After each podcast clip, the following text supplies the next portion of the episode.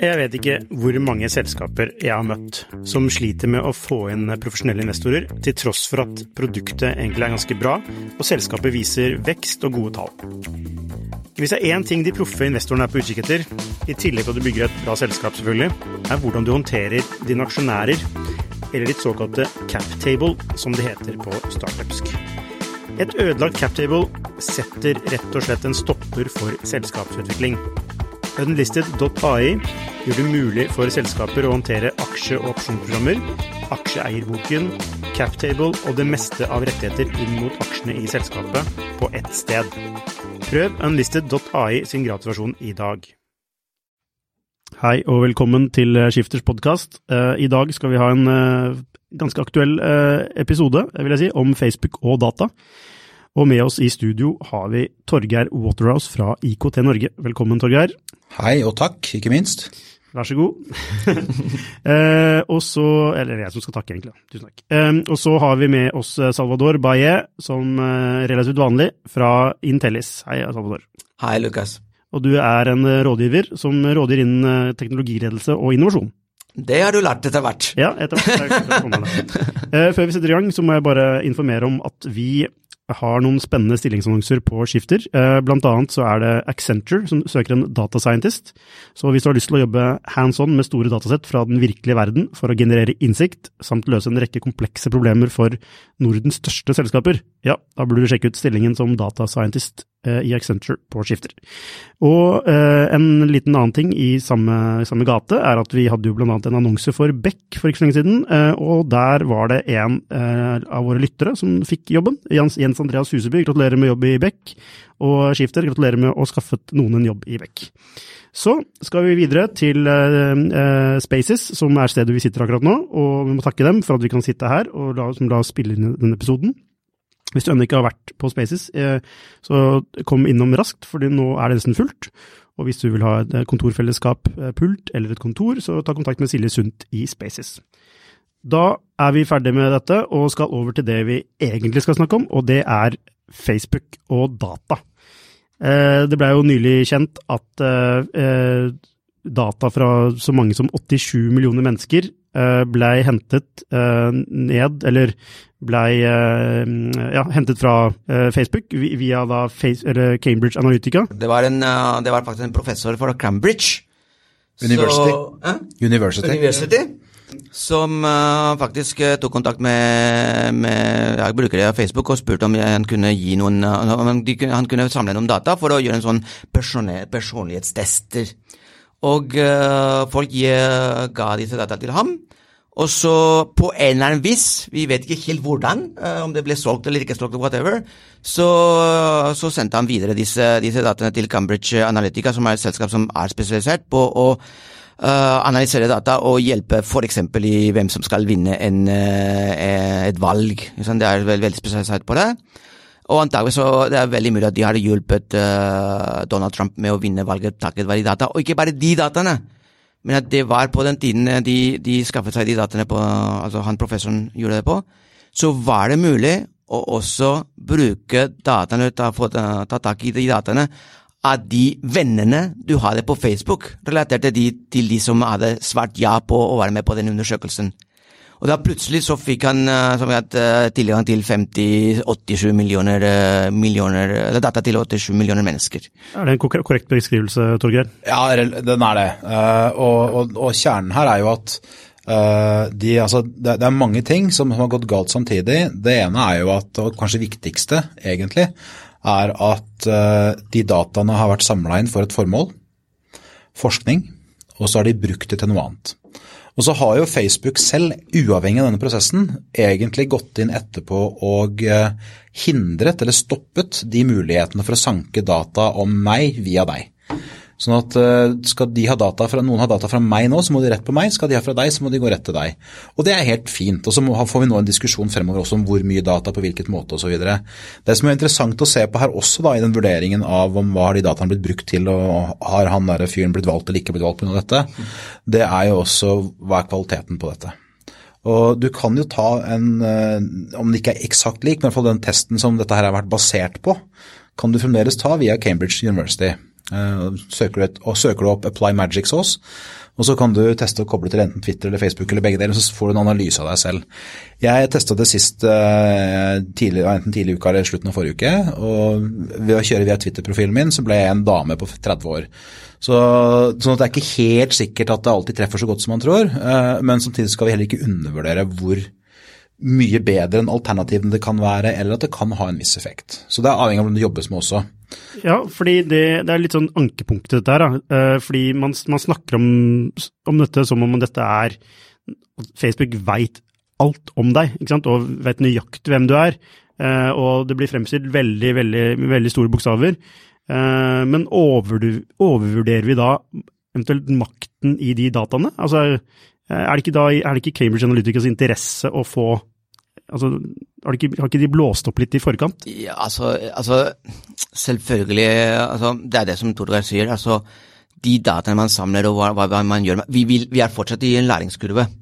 Altså, ja, Facebook vet uh, mye om deg, og de prøver å målrette reklame så godt de kan, men vi, du ser, altså når du, opplever, når du ser de reklamene som du, du blir uh, eksponert for, så skjønner du at ikke alt egentlig er som, så eksakt som det skal være.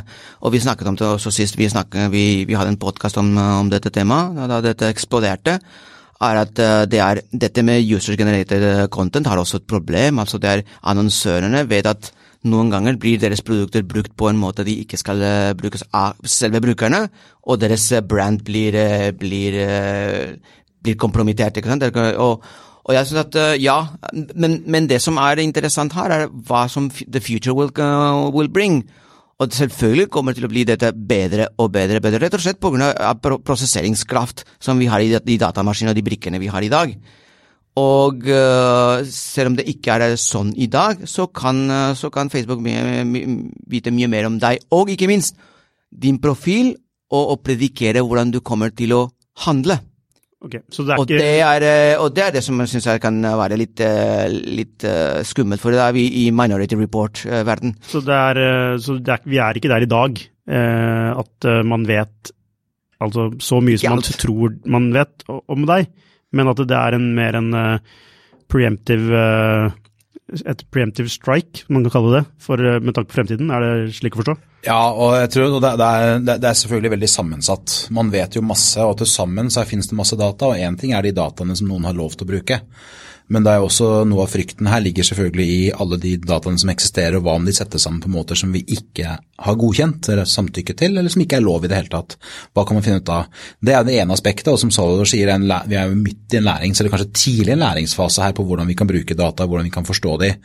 Så er det også sånn at uh, i dette så ligger det også at uh, den saken som pågår nå, og det er jo stor, kombinasjon av skrekkfilm og verdens dårligste realityshow og humor av på høyt nivå, og, og, innimellom litt alvor og gode, treffende samtaler som foregår i de to høringene i USA nå, hvor det er en ung gründer og noen gamle politikere som sitter sammen og snakker om et vanskelig tema.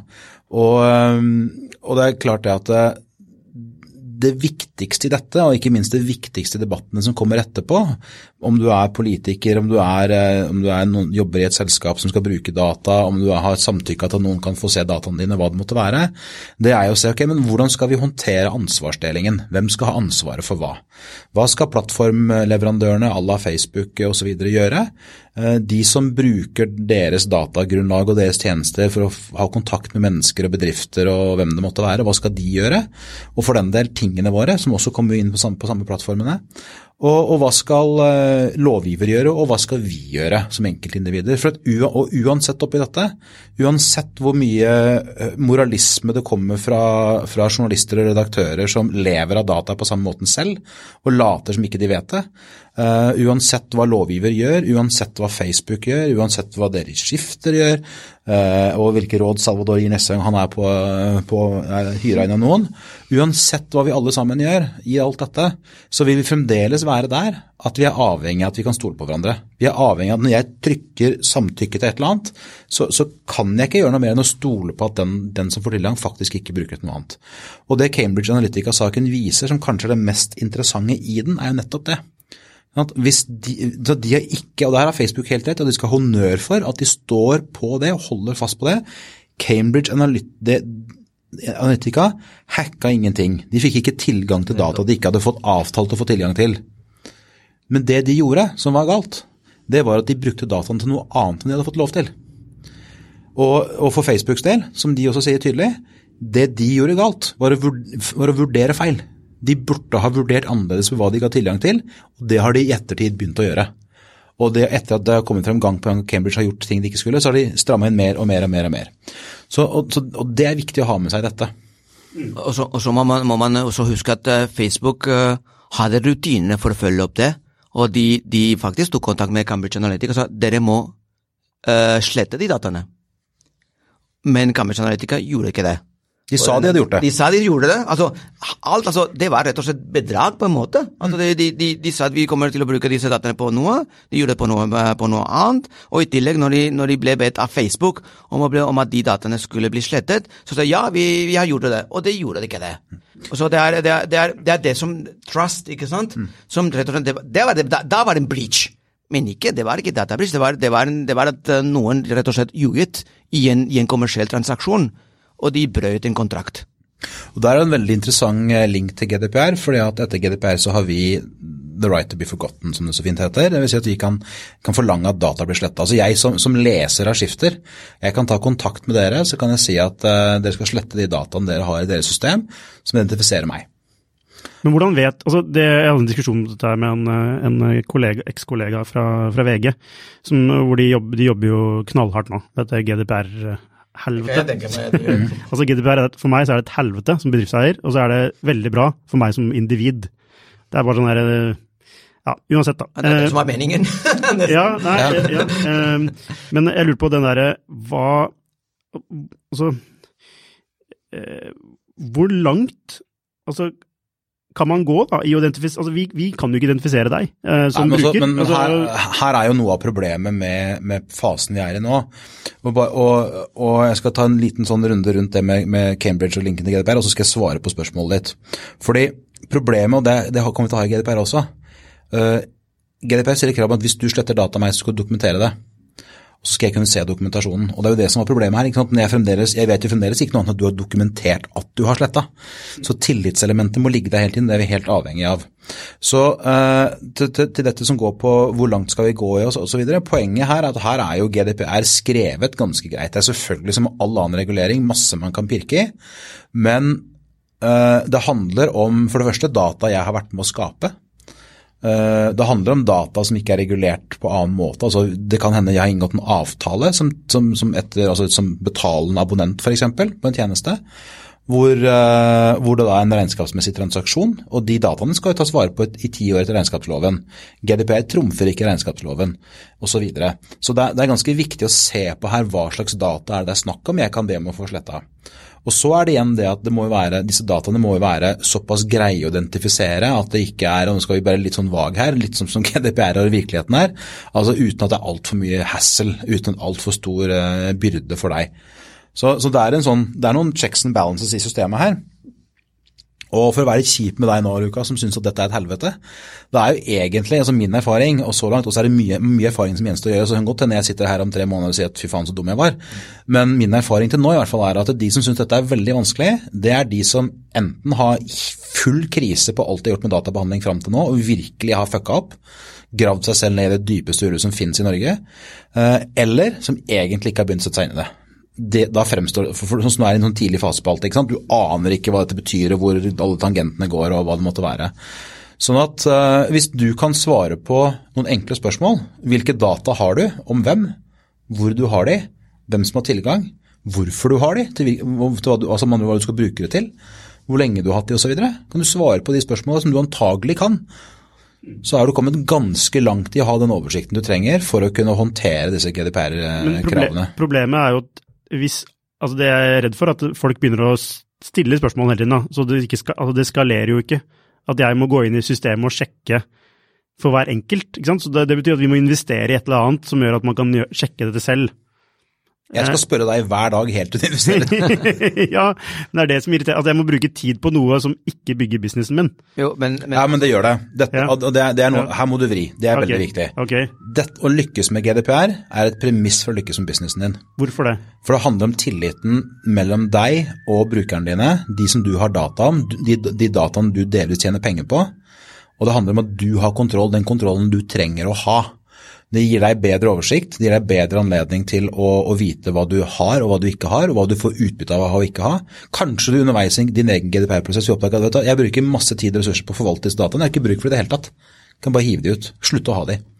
Eh, og, og det tvinger deg også til å gjøre andre vurderinger av hvilke leverandører og tjenester du bruker for å bygge din business, som, som, har, som du kan, igjen kan stole på. Så, så i overgangsfasen, ja, kan være mye å gjøre, kan være vanskelig, ikke minst uoversiktlig, og så er det vanskelig å se gjennom skogen av alle disse advokatene som kommer og later som du trenger å betale de masse, masse, masse penger. Dette her er en sånn payday-bonanza av dimensjoner, eh, med både konsulenter og advokater som kommer til å overselge. De må vi kollektivt klare å dytte ut i, i grøftekanten og si at nei, det, det løpet vil vi ikke være med på. Vi, vi, vi håndterer det via de som faktisk er i stand til og vil være edruelig rundt dette. Hvem er det? Er det IKT Norge, eller? Selvfølgelig ikke åt Norge. Er, er det noen du kan stole på, så er det. Ja, at vi leverer jo ikke tjenester på dette, så, så vi gjør jo ikke dette. ikke sant? Vi, vi, vi jobber politisk med det, selvfølgelig, men, men det handler om å se på hva er det vi egentlig trenger her. Uh, og, det, det, og du, eh, akkurat nå, så altså siste, siste jeg så av noen som var ute og mente noe om GDPR, det var en sånn gjenvinningssentral av et eller annet slag. Så nå skal alle på et eller annet vis prøve å lage en kobling mellom seg selv og GDPR, og så skal de da ut og vinne et marked og hente inn masse gratis penger. Ja, skjønner. Jeg har, jeg har faktisk en vinkling som er positiv for de, de selskapene som implementerer GDPR. Og det har, det har, vært, en, eh, det har vært et problem for mange, mange bransjer, mange selskaper. Og selvfølgelig Telekom kommer med en gang uh, som en tanke. De har blitt mye bedre på det, by the way. Men uh, det, er, det er mange selskaper der ute som har hatt mye data. De visste ikke hvor, hvor de dataene var. De var under en sofa og i en server, og de visste ikke helt hvor de var. Og det var noen skjulte skatter som de kunne gjort mye med, og, og for å bli mer relevante for, for sine kunder. Um, med konsent, selvfølgelig. Eller avtale. Og, eller, eller avtale. Eller lovgrunnlag. Ja. Det er masse grunnlag Ja, for ja, masse grunnlag. Um, og det, og det, det som GDPR gir, gir, er en mulighet til å ok, nå uh, get, let's get the, the, the shit straight. Hva er det vi har, hva er det vi kan bruke, hvordan kan vi tjene penger på dette her? Hvordan kan vi gjøre bedre, lage bedre produkter og tjenester? Um, og, det, og det der er uh, ekstremt positivt. Um, det som jeg uh, kanskje kan uh, tenke meg at uh, jeg, som, som alle vet, som er litt sånn hardcore markedsliberalist, er at GDPR er det er, det er blitt en regulation. Altså det, er- det er by law. Du må gjøre det, ikke sant? Og jeg syns at uh, det er uh, Kanskje kunne ha vært mer en sånn mer frivillig sertifisering. At uh, For å skaffe seg den konkurransefortrinnet som du kan ha overfor andre, andre konkurrenter, og si vet du hva, vi vet hva vi gjør med, med våre data. Og, og vi, vi prøver å gjøre det beste ut av det, og, det, og gi deg de beste Mer, mer enn gulrot som Mer, mer enn gulrot. Men, men, men når du ser på GDPR, det som jeg syns er veldig fint, da, er at du leser GDPR, altså, det er en ganske grei oppskrift, altså. Det er altså. Og jeg er enig med Tora når han sier at uh, da er du i dyp krise når du virkelig begynner å, å stille sånne spørsmål, uh, um, Lukas, fordi det er en ganske grei, grei oppskrift om hva du egentlig skal gjøre. Ja. Men eh, la, nå, eh, dere elsker jo GDPR tydeligvis, eh, og det er Ja, bra. det er, ja, GDPR, love story. Nei, altså, jeg, jeg, har, jeg, jeg har noen innvendinger rundt det. Jeg tror, eller jeg syns at Du vet det også, Torgeir. At jeg syns at GDPR kommer kanskje litt altfor sent, og ikke er tilpasset en del teknologier som er emerging. Og som politikerne for fire år siden De startet å snakke å jobbe med det for fire år siden, kanskje? Jo. Jo, men her, må vi, her må vi faktisk ta noen steg tilbake, for nå, nå, nå driver du og bygger opp til, eh, til blokkjede, ikke sant? Ja, ja, til blokkjede blockchain og til maskinlæring. Ja, ja, til en del og, ting. og, og det er klart at det som er interessant her, er jo nettopp at nå få, noe av det vi kommer til å få i forlengelsen av GDPR, er jo også en del solide, grundige diskusjoner rundt nettopp hvor er- går grensegangen mellom Nettopp. Skal teknologien eller, eller lovgivningen tilpasse seg hvem osv. Og, og hvis du ser på altså, veldig mange av de som løper rundt og promoterer blokkjede som det fantastiske virkemidlet som skal gjøre at nå er det endelig slutt på at myndighetene kan se hvem du bytter penger med. Altså, de har jo ikke skjønt noen ting av samfunnsstrukturene. Og, og man kommer aldri til å tillate teknologier som ikke man kan få innsyn i. I dag så får myndighetene varsel for hver transaksjon som det er, den er over 5000 kroner. Og det er klart det at mye av fundamentet for vårt samfunn er jo nettopp transparens på transaksjoner. Og, og, hvis målet ditt med å ta i bruk ny teknologi er å unngå det, ja, da, er, da kan du like gjerne la være, for det er ikke noe vits i. Mm. Og, og, hele poenget med GDPR, og du får egentlig det du etterspør også, det er jo nettopp det at det er veldig veldig mye som overlates til aktørene. Å gjøre ting forskjellig og konkurrere på det, og, og være tydelig på hva de gjør. Bottom line i GDPR er jo at du må passe på at du har lov til å ha dataen og bruke ditt nå. Det skal være transparent hva du gjør, og det skal være balansert, det du gjør med altså rettigheter skal balanseres her. Og, og klart, det er ikke spesielt urimelig. Nei. Det er jo en sånn det, det, og, men, men, det, vanskelige her er at uh, ing, det, det, har vært så mange systemer som er i bruk, det er så mange forretningsmodeller som er bygd opp, det er så, det er så mye ubevissthet på disse problemstillingene at man, veldig mange vet ikke hvilke data de har om kundene sine og brukerne sine. Og Derfor så blir skiftet så stort. Derfor så oppleves det så, så massivt. Men når vi kommer i gang uh, og ser på hva, liksom, hva ligger egentlig i dette, så er det jo så er det i hovedsak greit. Altså er det selvfølgelig en del ting som er vanskelig. altså Det med f.eks. Eh, the right to portability, at jeg kan ta med dataene mine for å laste ja, Det blir veldig watered down, altså. Jo, men det, ja, jo, jo, det har det gjort. Men, men likevel, det, dette handler om at her, altså det, det, man kanskje kan kritisere myndighetene mest for her, er jo å blande sammen regelverk som egentlig er informasjonssikkerhet og handler om å beskytte data, med eh, personvern, eh, personvernregelverk som handler om altså, hvem skal bestemme over data, meg og mine data, integriteten min osv og forbrukerrettigheter, som right to portability jo er. Så, Det er en sånn samrøre her som kan, komplisere en del ting. Men, men, sånn i bunn og grunn, hvis man ser på altså leser, Alle som ikke har lest GDPR, les artikkel 5. Det er, liksom, det er, lite tekst, det er kan, litt, kanskje ca. en A4-side og mye luft. Og Da får du grovt sett med deg essensen i hvor EU da, ville med dette. Og i motsetning til uh, altså, uh, jeg syns det er bra at det er en regulering, for det er med på uh, å gi mye større grad av likhet innenfor hele Europa eller EU-EØS-området. Det er litt mye nasjonale unntak, så worst case kan det bli ganske forskjellig. Men, men, essensen i dette er gå i gang med det, begynn å se på det, tenk over hva det betyr. Bruk det som anledning til å rydde opp egne systemer. Hive ut leverandører og systemer du ikke trenger eller ikke burde ha, som ikke er gode nok likevel. Um, pass på at alle i organisasjonen vet hva det handler om forstå at det handler egentlig bare om at du skal ha lov til å bruke data du bruker. Og gjør, Har du lov til å bruke det, så har du et stort handlingsrom. Ja, um, For å koble GDPR tilbake til det vi starta med, Facebook. Hvis, hvis, man hadde hatt GDPR i USA, hadde vi hatt et problem med Facebook da? Nei, det tror jeg ikke. Det, det, det, det, har, det tror jeg. Du tror okay. det hadde skjedd? Jeg tror ikke det hadde skjedd. Ja, jeg tror ikke det har skjedd. Hvor, hvorfor det? Problemet her Jeg, jeg, jeg, jeg har en argumentasjon. At, ja, det har jeg òg. Dette veldig Skal vi ta metadiskusjon? altså, i hvert fall, den, den, den, jeg, har reflektert over det, da. Og det ene, det ene er at uh, altså, hvis det er bedrag, så er det bedrag. Mm. Egentlig. ikke sant? Det er, det er, som, det er som hacking. Er det hacking, så er det hacking. ikke sant? Men, uh, men det, det hadde vært uh, Altså Ifølge GDPR så skulle at eh, Facebook i så fall mye, altså de skulle ha vært mye bedre ut, uh, utrustet i forhold til ok, hva gjør vi nå? Mm. Fordi det virket som uh, Mark Zuckerberg ikke visste helt hva han skulle gjøre. Egentlig, Han, han, han, skyldte, altså, seg under, under en, gjemte seg under en stol en, en, en liten stund. Så det er mye som De, de hadde hatt noen, sånn, noen, noen tiltak allerede klare. Um, og det andre er at de skulle ha egentlig hatt en mye bedre gjennomgang av den, denne nye prosessoren, altså Cambridge Analytica eller Cambridge University, og de intensjoner som de hadde. Um, så det har, kanskje hadde skjedd, men det hadde, vært, det hadde, vært, vanskeligere. Det hadde vært ikke så enkelt for Cambridge Analytica å få tak i disse, i disse dataene uten, uh, uten konsent. Mm. Egentlig. Ja, jeg tror det som har vært Den viktigste forskjellen er at antagelig så ville Facebook på det tidspunktet Cambridge Analytica gjorde dette, eller Cambridge Anal, som jeg pleier å begynne å kalle det, de uh, ville ikke kunne få tilgang til venners venner osv. Så, så det, det, er det ene som vil være forskjellig. Men, men, det som er kjerneproblemet i, i, det Cambridge har drevet med, altså at de har valgt å ikke følge den avtalen som er inngått, det kan ikke GDPR forhindre. Så kan vi godt Nei, diskutere om bøtenivået ville gjort at de ikke hadde tatt tur til å ta sjansen. At de gjorde en kalkulert risiko nå og sier at her, sjansen for å bli tatt er så liten, konsekvensen er antagelig ingenting hvis vi blir tatt osv. La oss bare gjøre det. Ja. Det kan ha vært annerledes. Ja, altså Klima, er, altså, klima blir jo annerledes etter en debatt, så blir jo klima annerledes. Ja. Og da blir det, det skapes en ny altså, terskel for hva som er akseptabelt i opinionen. da. Mm. Og så Sånn sett så ville det nok antageligvis ikke vært like altså Det er lettere å komme unna med det når folk ikke helt veit hva det er. Ja, og Noe av det interessante i disse senatshøringene i USA har jo vært når de har tilløp til å spørre om hva slags regulering trenger vi å ha. Og, og Nå var jo han eh, innom da på flere vis at det, og kanskje vi kan få noe à la GDPR i USA.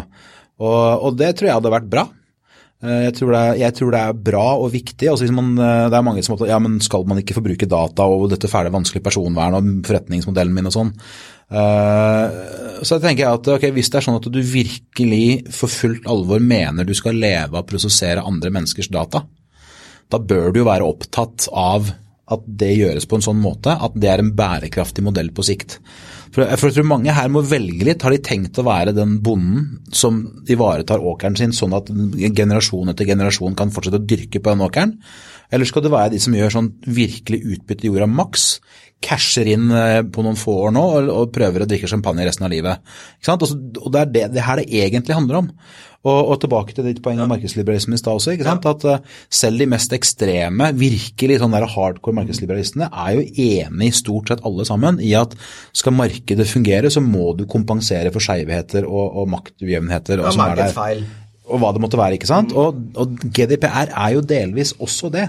Fordi at uh, ingen av oss som sitter i rommet her er i stand til å gjøre alle de vurderingene og fighte hver av oss opp mot enten om det er en liten aktør eller en stor aktør. Selv Skifter, som er en liten ny bedrift, har jo mer ressurser til å fighte med, altså i det daglige til å håndtere en, en konflikt oss imellom om data, min, data om meg, enn jeg har når jeg går på jobb og skal hente på skolen og lage mat til ungene og alle de tingene. Så det handler bare om å skifte, altså prøve å finne den rette balansen av kontroll og makt mellom individene data handler om, og de som skal gjøre penger på, med rette, for det skal være fullt lovlig, å behandle dataene. Og så er en annen viktig ting her. og GDPR og kommende i privacy regulation og alle disse reguleringene, det er jo også virkemidler for å prøve å finne gode måter å lande på når du kommer til å betale med det som ikke er penger. Å betale med data, betale med tid, betale med oppmerksomhet osv. Og, og så er det en, en, en, ting til som er, eh, som er eh, viktig her, at eh, så tilbake til den NDA-analogien. Folk tror, de fleste tror at når du har en NDA med en, en motpart, ikke sant, at det er for å beskytte den som uh, åpner sin informasjon for, uh, for, uh, for den, den, andre parten. Men egentlig er NDA like så viktig for den som tar imot de dataene, fordi de vil de vil være helt sikre på hvilke data jeg kan ta, ta, tak i, hva kan jeg gjøre med den, for ellers så, kommer det, så kan det komme lawsuits, og det plutselig kommer det kommer en, en hær med, med, advokater mot deg, ikke sant, som har prosessert og, informasjon på en måte du ikke skulle gjort. Og det er det, er det som jeg syns at GDPR også er bra. Det setter sånn, sånn en ramme. Slik at uh, hvis du, Lukas, uh, og skifter, gjør det riktige med å ifølge loven eller for det egentlig Det kommer vi til å gjøre. Ikke sant? Selvfølgelig kommer vi til å gjøre det. Altså Hvis du gjør det riktig, så minimiserer du veldig mulighetene for at noen kommer i etterkant og sier 'Hva er det du har gjort med dataene mine?' Nå blir det saksmål. Mm. Men, det, er, det, er, det er men, en eh, positiv tanke. Ja, jeg tenker på disse såkalte kidsa våre. Eller ja. eh, millenn, altså millennial-generasjonen og de, de yngre. eh, altså, de har jo litt sånn Jeg vet ikke, altså, men jeg har inntrykk av at de har et litt annet forhold til data. Og det å være åpen og personlig på nett. og Altså, man, det er ikke så farlig. Mitt inntrykk er at de ikke bryr seg i det hele tatt. Ja, men det er bare inntrykk, jeg vet ikke. Du, du, mm. kanskje, du jobber litt med Erkids kids av kode, og du, du er mer litt, litt, i miljøene, så Ja, og, ja, og det, og det finnes tall også, uten at jeg husker så mye av de i hodet. Men altså, du finner flere ting. Du finner, altså, det er litt det samme som med Jeg er veldig glad i, i uh, en av disse beskrivelsene til Douglas Adam, som selvfølgelig er satt veldig på spissen og litt sånn humoristisk og veldig lite faglig og sånn, men han sier jo at uh, det som finnes der når du blir født, det er naturlig teknologier som kommer når du er mm. mellom 15 og 35, det er sånn det skal du leve av, og det er superkult. ikke sant? Og Det er liksom, det skal redde verden, og det er ikke måte på hvor bra, hvor alt det kule som kan skje med det. Og så er det teknologi som kommer etter at du har blitt 35, og det er unaturlig. Sånn skal det ikke være. Og, og, Det vi litt ser nå, er jo nettopp at mange av de modellene med, med plattformer hvor vi publiserer informasjon om oss selv, hvor vi snakker sammen, har kontakt osv., det er jo det som har kommet for noen som altså Det har vært der når mange har blitt født. Det er like naturlig som dørhåndtaket der borte er for oss for, for mange av de yngste. Og så er vi i denne mellomfasen, og så handler dette veldig mye om læring. Og det, det, du nok vil finne med, med de, som, altså de yngste, da, det er jo at du har kombinasjoner. Delvis så er de komfortable med og deler data og, og hva det måtte være, på forskjellig vis. eh, i tjenestene, og delvis har de en helt annen og mye mer restriktiv tilnærming til det enn veldig mange som er selvfølgelig eldre enn vi er. Vi er, også, vi er jo helt i grenselandet mellom de unge ikke sant, og de gamle. I hvert fall så tror vi det. Vi er mye eldre enn vi tror, men det kan, det kan, det kan vi snakke om en annen gang. Nei, det, det Så- ser jeg ikke. og, og så er samtidig altså alle aktørene også i konstant utvikling her. Og prøver å finne ut og prøver å lære. Og hvis du ser på Du kan ta et sånt, sånt, ta sånt årsstempel. Da. Velg deg en dato, og så ser du på de 10-15 mest brukte tjenestene hvert år, samme datoen hvert år bakover helt til de ble starta. Så kan du se hvor mye endring som har vært på mange områder. Og, og som vi akkurat var innom, Facebook selv som har stramma inn på hvordan data som er tilgjengelig for hvem, på hvilke måter, kontinuerlig. Ikke sant? De åpner og lukker, tester her, tester der osv. Så, videre. så Så dette er i konstant endring. og, og hvis, igjen da, hvis det er sånn at data er så verdifullt, som jo mange av oss mener det er, og, og, og noen mener sikkert det er enda mer verdifullt enn vi mener det er, eh, så, så er noe av det viktige å passe på at den kilden faktisk fortsetter å være der. Og det som er unikt med data, det er at eh, tilgangen er der bare så lenge vi er villige til å fortsette å gi tilgang. Og hvis man svekker, og det er det som gjør at det er så mye alvor i den Facebook-Cambridge-saken nå, er nettopp det at hvis tilliten ryker, så stopper datatilgangen. Og hvis den stopper, så forsvinner modellene. Er du sikker på det, Tore? Og nå, nå, skal jeg, nå skal jeg utfordre deg litt, eh, litt eh, men, den tankegangen Fordi um, jeg tror at eh, Jeg har snakket noen ganger om disse gigantene, IT-gigantene. Sånn, de er ikke konkurrenter, de er the environment. Ikke sant? Og så er det um, Jeg har Altså, det er en, en fin tanke, men hvor mange har egentlig slettet sin Facebook-konto? Ja, men det er veldig få som har gjort. Men det, det, er, det er de som allerede har mista tilliten. Så det var, det var bare grunn til å gjøre det. Ja, Ikke sant? Tipping point. Men, men, poenget er Men at skjønner du poenget mitt? Ja, ja, ja. At, uh, du, du sier at man, da, da stopper tilgang tilgangen til data. Jeg tror at folk er så avhengige av disse utrolige altså at de, Disse tjenester syns de at de er så verdifulle for dem at skjer, ting skjer, og de fortsetter å bruke dem. Jo, men det, selvfølgelig. Men poenget er jo dersom tilliten ryker. Ja. Dersom vi ikke lenger stoler på det. For da skjer det som vi har snakka om i andre sammenhenger òg. Da blir det en åpning i markedet for andre til å komme inn. Og du ser, ser på hvor mange som har prøvd seg fram til nå med forskjellige modeller som skal erstatte Facebook. Alle har feila brutalt, og alle er, det er et fellestrekk for alle sammen er at de er vanvittig kjedelige, for det er ingen andre som er der. Så du, det, er, det er et tomt rom. Og de har ikke nettverkseffekter på, den, Nettopp, på det, og derfor på det, så på får det ikke- nivået. Det er, liksom å, det er liksom å introdusere et nytt telefonsystem. Ja. Ja, men det er, det er Jo, akkurat men det. altså, Men det er akkurat se, det. på, se, se på i Norge, ikke sant? Ja. Hvis du går tilbake til NetCom starta opp. Mm. Det var, jo, det var jo, og da var det jo prisforskjell på hvem du skulle ringe òg, ikke sant. Eh, noe av det myndighetene gjorde da, var jo også regulere, jeg husker ikke akkurat når det skjedde, men da regulere sånn at du, skulle, du kunne ikke charge på den måten, så du skulle ikke ha så stor pris prisforskjell å ringe på tvers av nettverkene. Ja. Og, og det er jo det som er situasjonen her, ikke sant. At eh, om, det, om vi snakker om Facebook eller om vi snakker om noen andre i For den del snakker om norske medier. ikke sant? I det øyeblikket vi ikke lenger har tillit til media A, B eller C, ja, så, så slutter vi å forholde oss til media og BLC. Det hjelper ikke om de har et nett, om de har god tilgang på kilder, om de har godt publiseringssystem og bra journalister. for det, Hvis det er ingen som forholder seg til det, så er de ferdig. Jo, men eh, det er, jeg føler vi diskuterer to forskjellige ting. Altså, Én ting er produkter som har nettverkseffekter, da. konkret, sånn, som- sånn som telefon, da. Eller, eh, eller altså, som blir mer verdifull for hver ekstra telefon som ja, kommer inn. switching cost blir så Eh, stor. mens Ja. et, et medium er, blir ikke mer verdifullt for hver nye leser. Altså, det er ikke du, Nei, Det er riktig, men tillitspoenget er det samme. ikke sant? Og hvis, eh, og hvis, eh, hvis ingen av de som du snakker med når du lager skiftersaker, har tillit til deg, så gidder de ikke snakke med deg. Nei, det er godt poeng. Ja, ja, og hvis jo. leserne ikke har tillit til deg det du skriver, så slutter de å lese, og da vil heller de som Ja, du bare- intervjuer i dag, de vil heller bruke tiden sin på å bli intervjuet av noen andre. Så mekanismen Ja, det er masse forskjeller, Jo, jo. men mekanismen er noe av det samme. Jo, jeg, jeg er bare, avhengig ja, av tilliten. jeg bare tror, jeg, jeg mener jo at mediene står mye svakere da, i, ved, ved, ved, tanke på til, eller ved tillitsbrudd. Det gjør de absolutt. Eh, Switching en- koster null. en- en Ja, ja. Switching koster null. Ja. Du kan mm. gå fra Aftenposten til, ja, til. VG. Ja.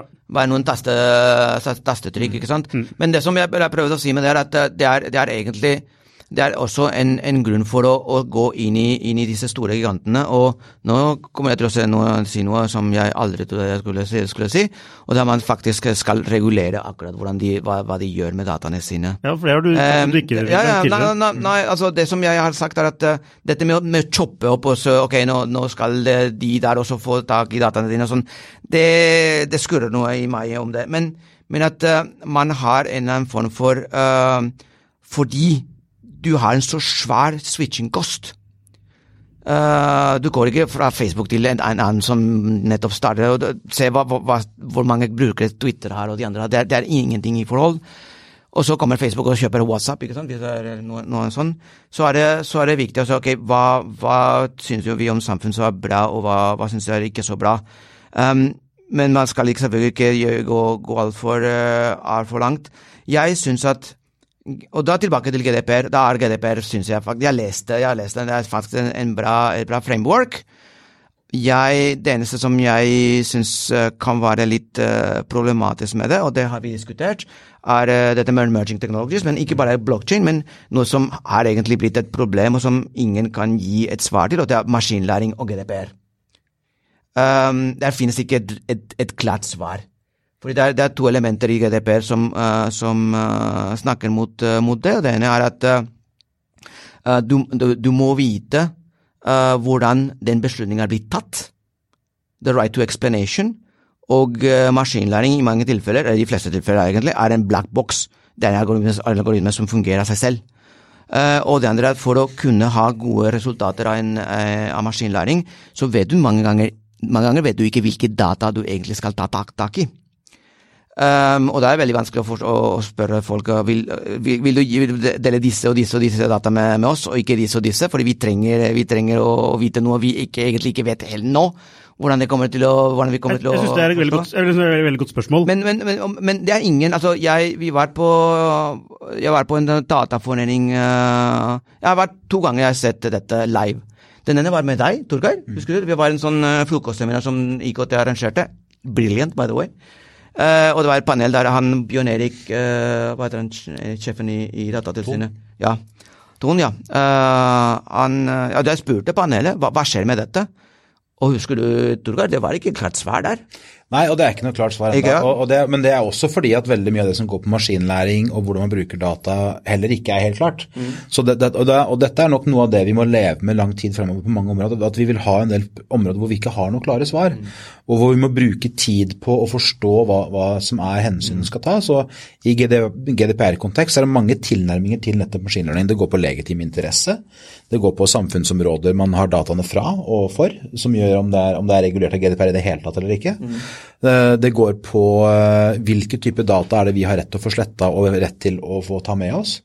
Eh, sånn at jeg kan jo gi et datasett til deg som du skal basere, bruke til maskinlæring, og det jeg har krav på å få ut igjen er antagelig det datasettet, og ikke, det som, ikke læringen. Og det jeg har krav på å få sletta er det datasettet, ikke læringen, og Så, videre. så Så det er ganske mye her, og jeg tror at eller jeg er ganske trygg på at hvis vi spoler to-tre år fram, så er mye av dette her løst nok oppi. Ja, det det. Uh, og uh, jeg tror det er, det er, viktig også i dette å være bevisst på uh, at vi er i en fase som vi nok opp, eller som med rette oppleves som uklar og vanskelig og kanskje til og med litt vond. Nettopp fordi at det er så mye av det vi gjør med teknologi nå som er så nytt for oss, og som vi er midt i læringsfasen. Det er litt sånn derre hva, hva, er det egentlig vi driver med? Hva kommer egentlig ut av dette? Og hvis du ser bakover, så har vi hatt mange sånne faser før.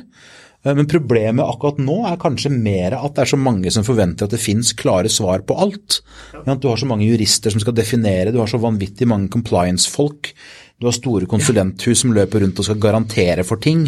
Du har politikere som ikke vil ta en beslutning hvis ikke de vet nøyaktig utfallet osv. Så, videre. så vi er en sånn trygghets paranoia-situasjon. Og det er det som egentlig er det problemet, tror jeg. Ja, jeg, tenker på dette med data. Ja. Eh, og eh, altså, data er jo den hellige gralen, eller hva man måtte kalle det. Eh, men det er noe spesielt ved data versus bananer. Hva mener du? Nei, altså det er, det er noe som det er umulig for den menneskelige hjernen å forstå altså, Verdien av de dataene? Ja, verdien og konsekvenser og implikasjoner. Altså Fordi det er så eksponentielt, og det øker øker jo eksponentielt fra år til år. Uh, og, det, og, det, er noen som prøver å regulere det, altså Tidligere har man jo regulert ting som er ganske håndfast. Mm. Mens data representerer noe Hvis den bananen skal over grensa, så skal det gå tolv sånn. Ikke sant? Ja, og det skal være dyrka sånn og sporbart sånn. Nettopp, ikke sant. Uh, mens med data så er det et helt, altså det er et helt nytt paradigme. Men, men tenk på bankvesenet, for eksempel. De har gått gjennom mange bølger med regulering. Mange, For det er, det, det er, en komplisert sak, det òg. Jo, men selv der er det lett å forstå. Men, altså, det er lett, mye ja, lettere å forstå enn ja, data. Men, men hva, jeg, hva, jeg, prøver å si med det, er at uh, Jeg, jeg syns også at det, er, det, blir, det, blir, en utvikling. Jeg tror ikke at den versjonen vi har av GDPR i dag, er den samme versjonen som vi kommer til å ha no, om noen år. Det kommer, til, det kommer, tolkninger, det kommer greier, det kommer, det kommer presedens osv. Og, så og det, det jeg Og dermed så Altså, vi tror jeg har rett. Det er, så, det er altså, regulering av ny teknologi. Til og med biler Altså til å begynne med, Da bilene kom til, uh, til verden, så var det 14-åringer som gikk rundt i New York og, og påkjørte folk. Så til, til myndighetene sa ok, her må vi regulere noe. ikke sant? Men poenget er at du må ikke det var jeg prøvde å si at, uh, i stad, at du må ikke overregulere disse gigantene eller andre som kan ha en kan virkelig komme med innovasjoner og verdi som vi ikke er i stand i dag til å, til å forstå. Nei, men Det er det som er, det er poenget. Det, det, det, er grensen. Jo, det er, grensen hele poenget er balansen mellom ja. regulering ja. Eh, og ikke minst da evne til å kunne skape innovasjon. Nettopp. Og, så er det jo da et element, altså, og produktet her er jo noe som folk ikke forstår. Nei, og, Fordi det er så komplisert. Ja, og, og, og når folk ikke forstår konsekvensen av hva de gjør, så er det ja, det er nesten nesten uunngåelig. Men, men her, da, er det, viktig, her er det viktig å se på igjen tilbake til GDPR. ikke sant? Se på hva, hva, er, det, hva er det her er for noe. Nå, nå det er veldig fort å gå i den fella at de diskuterer som GDPR setter, stiller opp noen spesifikke krav som du er innenfor eller utenfor. Hun sa i stad at det GDPR i, bottom line gjør, er å si at du skal passe på at behandlingen din av data er lovlig, at den er transparent og at den er balansert. Men så sier jo da videre er logikken i GDPR at Eh, den behandlingen du skal gjøre, hvis den er, hvis den er lovlig, hvis du ser at her er, dette er grunnlag for å gjøre, så må du da se på ok, greit, hva er risikoene her? Hva er risikoene for den det gjelder? Oss, oss i rommet. Risiko, hvilken risiko kan denne behandlingen utgjøre for oss? Ja, og Så må du da som ansvarlig må du se på ok, hva kan jeg gjøre for å redusere risikoen? Jeg vurderer sånn at dette er risikoen, jeg vurderer at dette er tiltak jeg kan gjøre som reduserer den risikoen til et nivå som gjør at dette er akseptabelt. Derfor gjør jeg disse tiltakene, Derfor er jeg komfortabel med at dette kan jeg gjøre, og så går jeg videre med jobbinga mine med behandlingen av data. Så GDPR er sunn fornuft? Det er nettopp det det er. Og så vil ikke jeg ta i bruk det norske ordet hvor man kobler liksom fornuft til et bestemt yrke, eh, som har vart lenge og sånn. Men, men, altså, men poenget er at det handler veldig mye om å passe på at man gjør risikovurderingene, passe på at man har lov til å gjøre det man har lyst til å gjøre, passe på at den, de som er, blir berørt av det, er informert og har, liksom, okay, kan, kan, delta osv. Så, videre. så det er ikke rocket science på noe vis. Altså. Man trenger ikke å leie inn advokater til 3000 kroner timen eller andre som eh, skal gjøre den jobben for deg? Jo, det kan godt hende at du trenger å gjøre, men du trenger ikke Du skal, du skal ikke sette bort alt sammen til noen. Nei, for det er ikke, ikke helt poenget å ha et bevisst forhold til det selv. Ja, nettopp. Og du skal, passe, du skal passe på at du lærer. Du er en lærerorganisasjon. Lære hva som foregår her, og forstår hvordan det henger sammen med modellene dine. Og Så kan det godt være her som det er på andre felt. altså Skal du ha en stikkontakt, så trenger du en elektriker. Du trenger kanskje advokater til å gjøre noen vurderinger i dette. Du trenger kanskje noen teknikere til å skru litt på systemene dine osv., så sånn som du likevel ville trengt. Så, så, dette handler jo om å, å, å, tenke gjennom hva man gjør. Og når det kommer til stykket, hvis det er sånn da, at noe dere gjør i skifter er, viser seg å være ulovlig etter GDPR, så kan det hende at det ikke er så smart å gjøre uansett. Mm. For igjen, da, altså, hva gjør dere da? Jo, dere vet hvem som kommer og leser sakene eller hører på podkastene. Det vet vi for så vidt ikke, bare så det er sagt. vi vet ingenting. jo da, hvis dere vil, så vet dere. Men la oss ta noe helt annet, da. La oss ta Da oss ikke gå inn i det. uh, altså, man kan vite det. Uh, man, uh, og, og, og, og, så ja, greit, så vet man det, da. Uh, og hva er risikoen med det? Jo, risikoen med det kan identifiseres som A, B, C, D, E, F, G. Ok, så kan vi redusere den risikoen, så gjør vi det. Og Det er jo lurt å gjøre uansett, for da er vi igjen tilbake til utgangspunktet som er tillit. Og igjen tilbake til utgangspunktet for at den, disse samtalene foregår mellom den unge mannen og de gamle, i hovedsak gamle menn og noen få gamle damer nå i USA, er jo nettopp det igjen. ikke sant? For de prøver å finne ut ja, kan, er det grunn til å stole på hverandre her. Kan vi fortsette å stole på hverandre, eller må vi regulere spesifikt? Ok, Så GDPR handler om å legge til rette for tillit? Ja. Og Hvis du ser på EUs begrunnelse, så er det også at fordi økonomien fremover skal være så datadrevet, så må vi passe på at dette her ikke går til helvete. Ok, Jeg har gått fra å bli, være en eh, GDPR-hater til å bli en eh, GDPR-lover.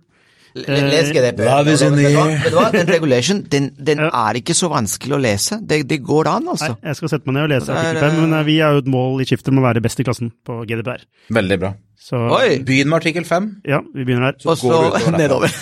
yes. og, og, bare vær klar over at uh, vi, altså, hvis det har skjedd noe med, med, med Salvador i løpet, av, uh, i løpet av de neste par dagene, så er det sikkert noen advokater som er slemme han fordi at han sier det er ikke så vanskelig, det er ikke så vanskelig, det er ikke så vanskelig. og jeg sier det, det, det også. Det ser jeg også. Ja. Så hvis, hvis dere ikke ser oss på en stund, hvis det er stille fra oss nå fremover, Og advokater kan si- sikkert sånn skylde bevis. Hvor er de to gutta? Nå? Ingen som vet. Nei, men, men, og det er viktig altså, i dette, ikke sant? Altså, bare tenke gjennom ok, hva er det jeg holder på med, og prøve å, liksom, å forstå. Og hvis, og hvis dere i Skifter ikke forstår hvilke data dere har, så er det jo det som er problemet, ikke at det stilles et krav om at du skal forstå hvilke data du har. Det er helt korrekt. Jeg er helt enig. Eh, Man bør ha kontroll på sine data om sine brukere, og ikke minst for å se hvilke muligheter man kan En skattkiste. Ja, altså, hvilke, altså hva er mulighetene? Og så er det jo tror jeg, sunt også nå, med mange år med sånn lemfeldig bruk av data for mange bedrifter, å ta en sånn eh, en check og en, en stor vårrengjøring, da, for å se hva er det man egentlig trenger. Ja. Så nei, jeg er blitt mer positiv til GDPR, takket være dere. Veldig bra. Ja, eh, vi må dessverre avslutte. Tusen hjertelig takk for at du kunne komme, Torgeir. Veldig hyggelig å ha deg eh, i studio. Håper du kan komme igjen en annen gang. Kommer tilbake. Kommer tilbake. I'll be back, som Arnold Schwarzenegger sa i filmen eh, Terminator. Og ikke minst tusen takk til deg, Salvador Baye.